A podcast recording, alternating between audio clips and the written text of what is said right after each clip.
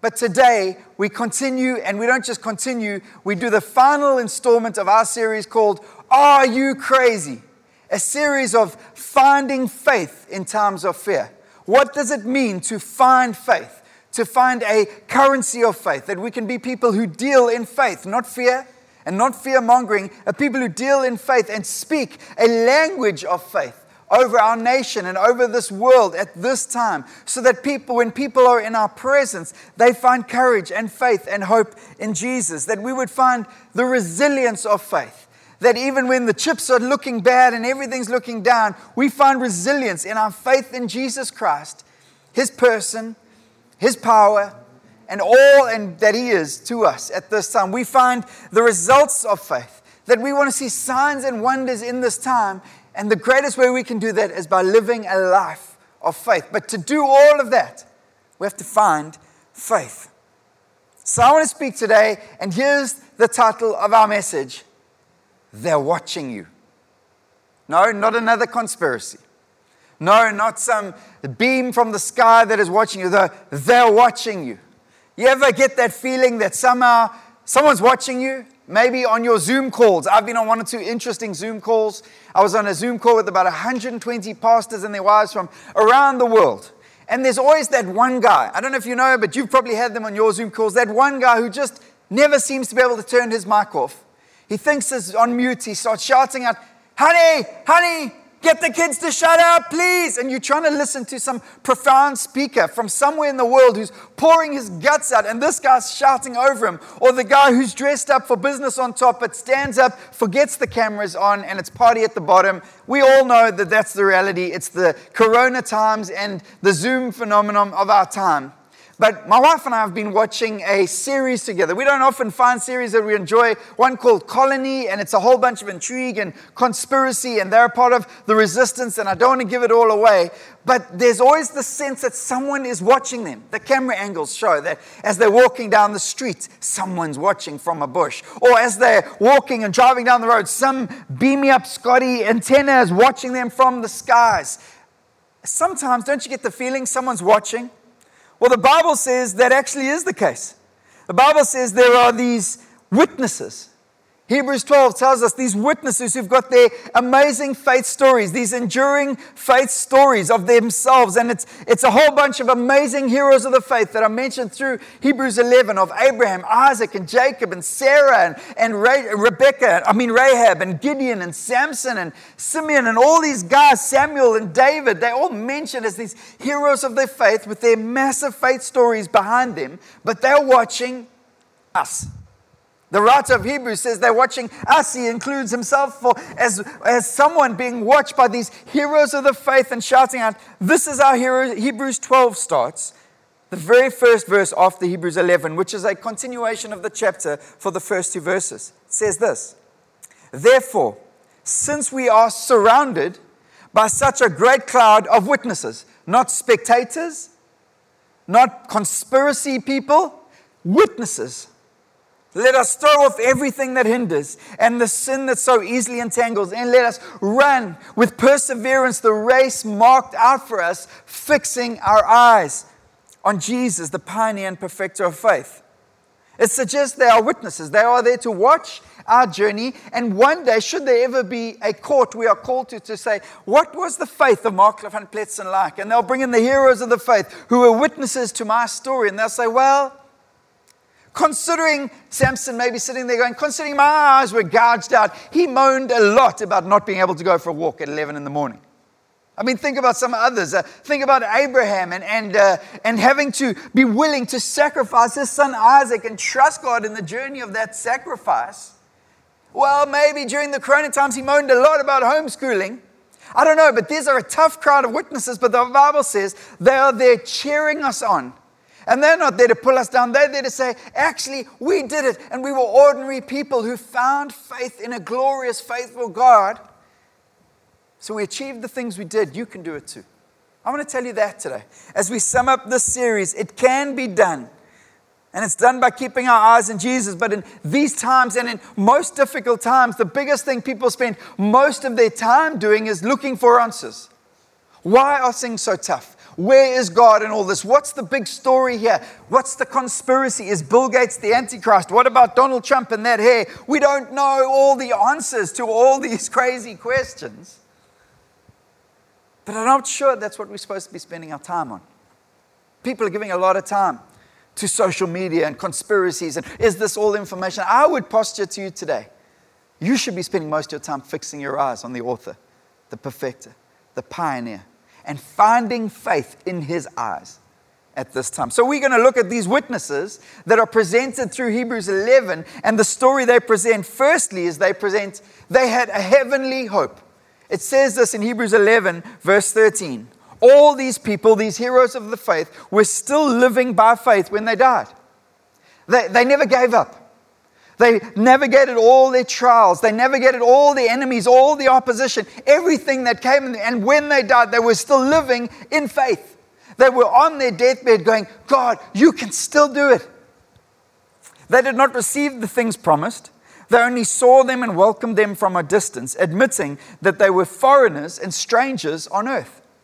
People who say such things show that they are looking for a country of their own.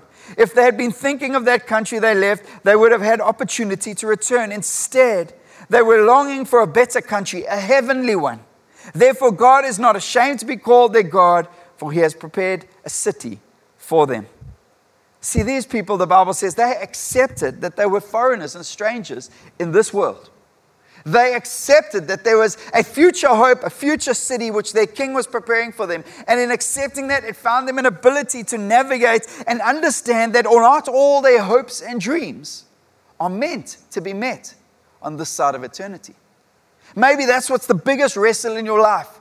Maybe something like owning a home has been the thing and generations has been the thing for your family, and all of a sudden you are faced with the reality you might not be able to afford to own a home. And I want to tell you that is hard and it's tough and it's a trial and it's many things. But your home is established in Jesus forever, and no one can ever take that away from you.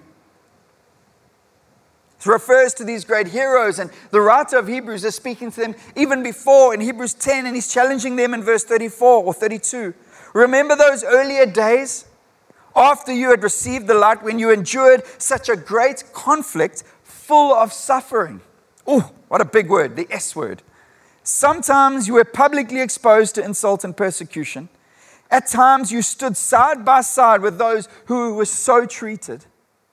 You suffered along with those in prison and joyfully accepted the confiscation of your property because you knew that you yourselves had better and lasting possessions. So you did not throw away your confidence. It will be richly rewarded. They joyfully accepted the confiscation of their property. As the persecution rained down on them and the suffering existed in their lives, they joyfully accepted because their joy was not in the things of this world. Their, joys was in, their joy was in a heavenly hope. The fact that they weren't foreign, they weren't of this place, they were foreigners at this time. I remember one of my first frustrating moments as a 20 year old, 19 year old. I went home, and the sheriff of the court was coming the next day to liquidate us, to take everything our home, our cars, our family pictures, everything. And I walked into the house, and my mom greeted with a smile. And she started saying things like, It's going to be okay. God is with us. God has always been faithful. And I remember not having the revelation of God's goodness and kindness at the time, going, How can you be so full of joy? Joy just happens to be her name as well. How can you be so full of joy at this time? But you see, uh, since I was a little kid, I remember waking up and the first thing I saw was my mother reading her word. She could joyfully accept the confiscation of her property on this side of eternity because she had a heavenly hope which was higher. In these times, you need a heavenly hope.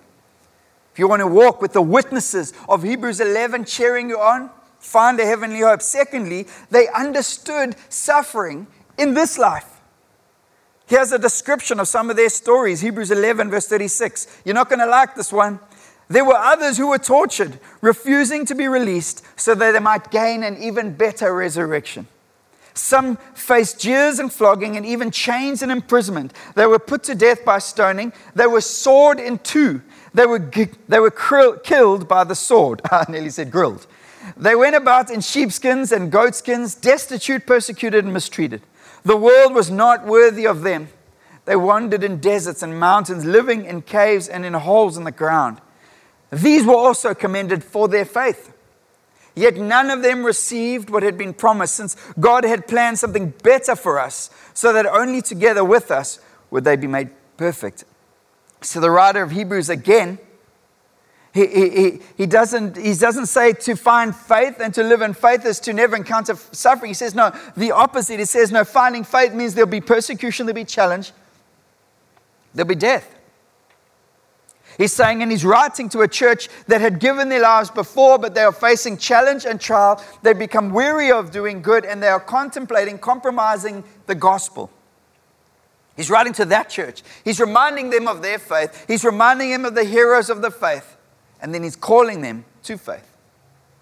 He's saying, Your witnesses that are watching your journey, that are cheering you on, they're not surprised by challenge or trial or even suffering. They're not surprised today in the middle of Corona 2020. See, too many of us are so surprised by that and we are so disconnected from any form of suffering. The church in the Middle East, I phoned a friend of mine, he says the church is thriving. Why? Because they've lived under pressure and suffering for decades. The church in China are thriving. The church in areas of the world that have known hunger and thirst for many years and generationally. Church is thriving. Why? Because the believers had a resilience inside them because they've embraced suffering as part of life. And too much of the first world and the privileged world and the suburban world cannot embrace a concept of suffering. So we have to label it something like persecution. This is persecution. This is not persecution of the church. This is a health issue. And the governmental realities. Oh, Mark, it's a conspiracy. It doesn't have to be a conspiracy. And I'm happy to be proved wrong, but I don't think there's some alien force speaking into our world. I think there's something called a virus that has been dealing in the world, and somehow God will use it. And somehow God will train us and train us. And, and understand this we have a God who knew suffering. It says, actually, in 1 Peter 5, verse 10, and after you have suffered a little while, the God of all grace, who has called you to his eternal glory. You see, in the light of eternity, this life is a little while. One year? How long will we be around? How long will we face challenges? When will we meet again? I don't have the answers for those things. I'm not saying I'm enjoying it. I'm saying God is at work. And if we don't see his hand and we don't recognize his word that tells us there will be suffering, we're going to miss his plans in this story. It says, He has called you to his eternal glory in Christ. He will restore, himself restore, confirm, strengthen, and establish you. You need to be restored. You need to be strengthened. You need to be established at this time. Well, it'll happen in Christ's hand. When we understand that we worship a king who suffered and died for us. It challenges us in Romans 5, the writer of Romans writes, Not only so, but we will also glory in our sufferings. Oh, Mark, but that's Old Testament stuff. No, this is Romans. This is the book of grace. This is about the truth of the gospel, getting us. We also glory in our sufferings because we know that suffering produces something. It has a fruit. The fruit is perseverance. Perseverance produces character, and character produces hope. You need hope right now? Well, allow character be formed by suffering and perseverance in your life. God's forming something. He's fashioning a warrior, a hero of the faith at this time. If we'll find courage and we'll find language of faith at this time. See, God is speaking.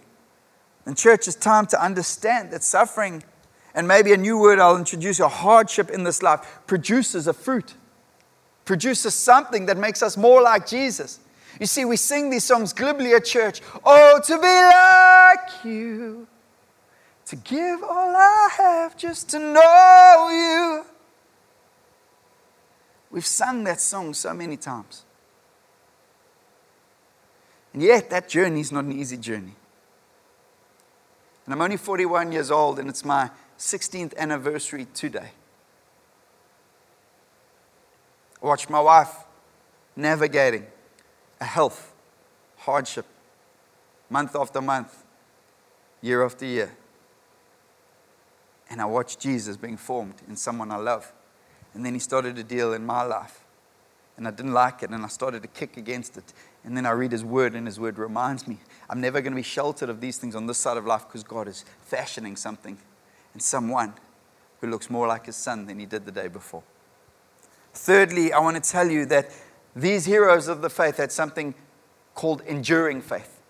Not fair weather faith that works when it's good and works when it's round. We can shout, we're the top of the mountain and hashtag blessed. No, it, it, this is not fair weather faith. This is enduring faith. It looks like this Hebrews 12. Therefore, since we are surrounded by such a great cloud of witnesses, let us throw off everything that hinders and the sin that so easily entangles, and let us run with perseverance. There's a race to be run with perseverance that is marked out for us fixing our eyes on Jesus, the pioneer and perfecter of our faith. For the joy set before him, he endured the cross, scorning its shame, and sat down at the right hand of the throne of God. Consider him who endured such opposition from sinners, so that you will not grow weary and lose heart.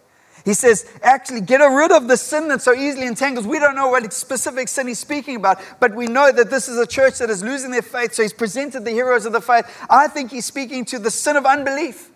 The fact that we've believed, seen miracles, and now we're choosing to not believe. He's challenging the sin of unbelief. He says, it'll entangle you, it'll pull you down. Find faith in this time.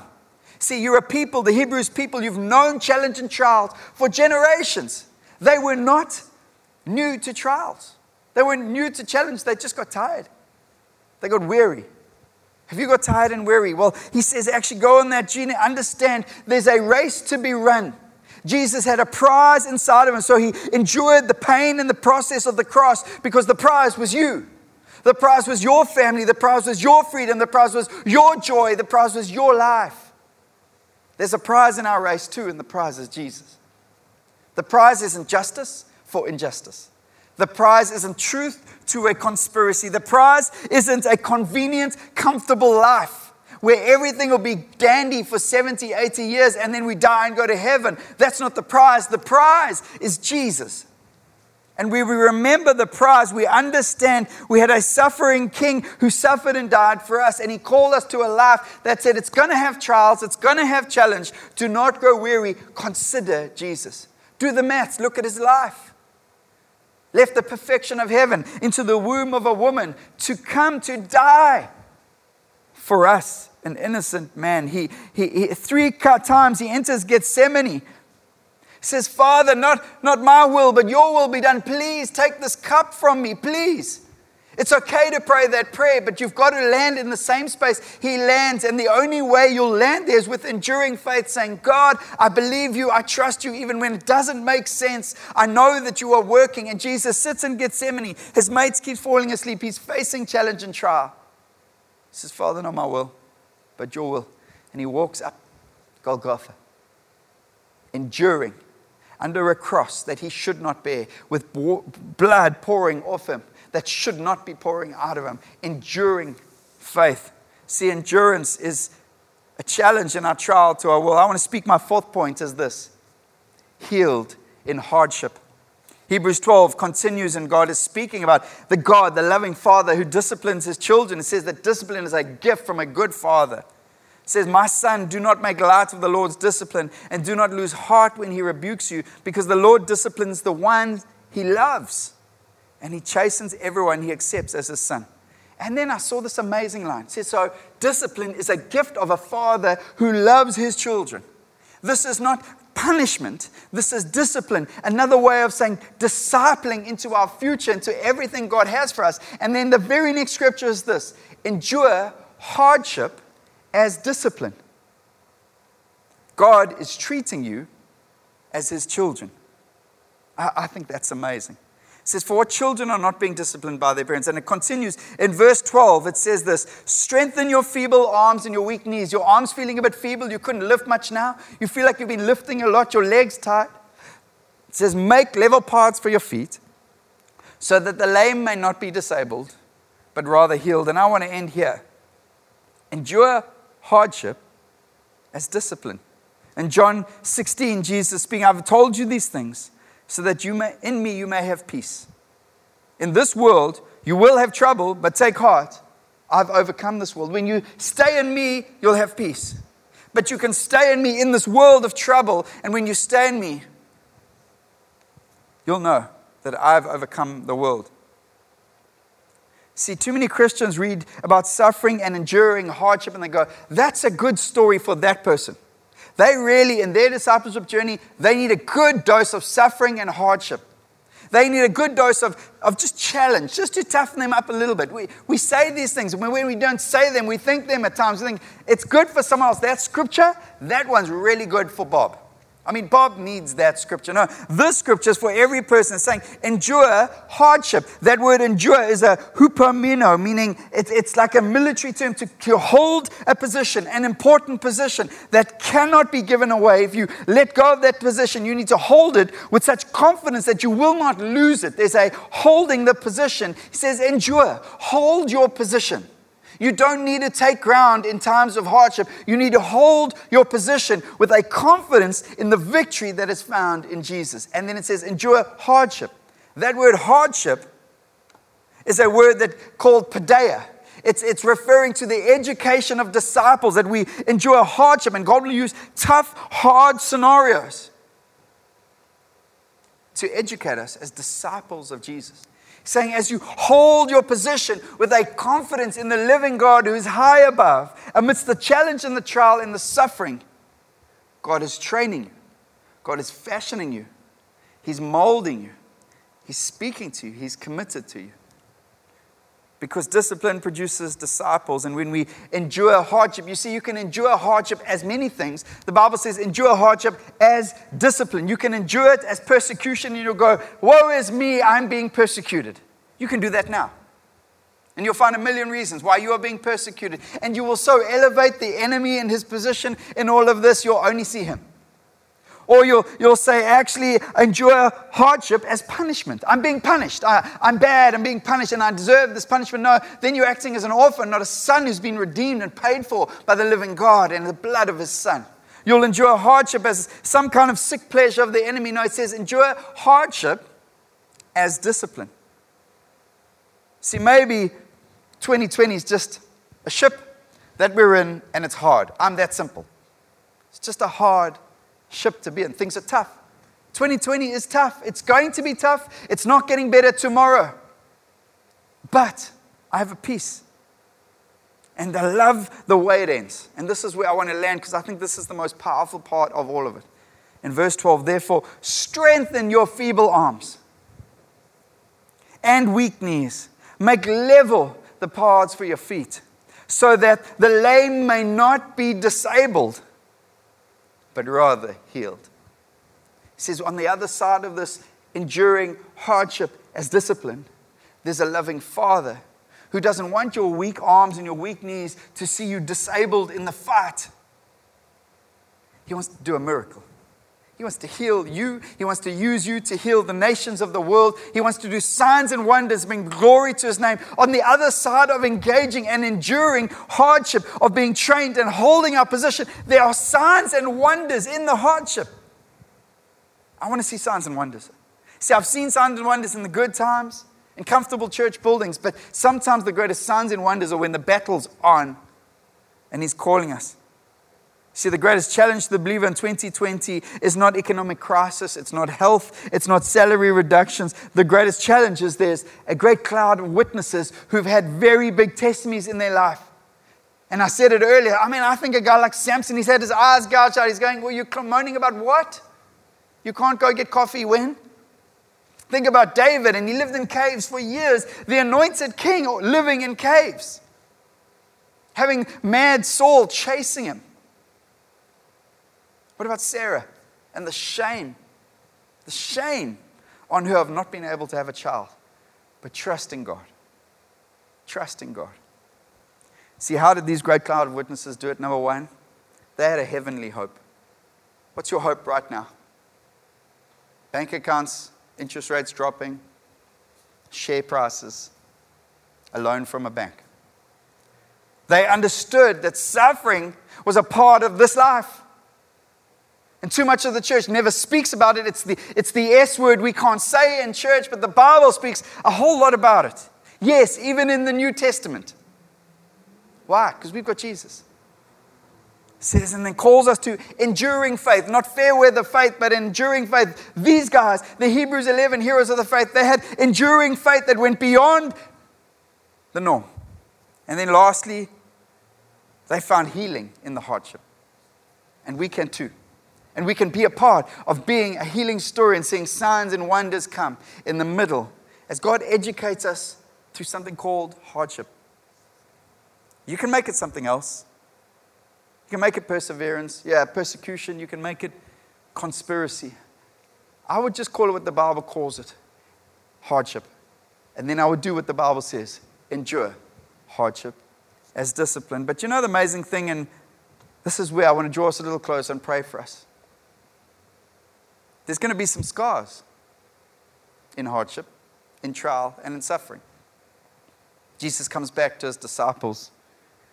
He says, Sure, see my scars. He says, Put your finger here and see my hands.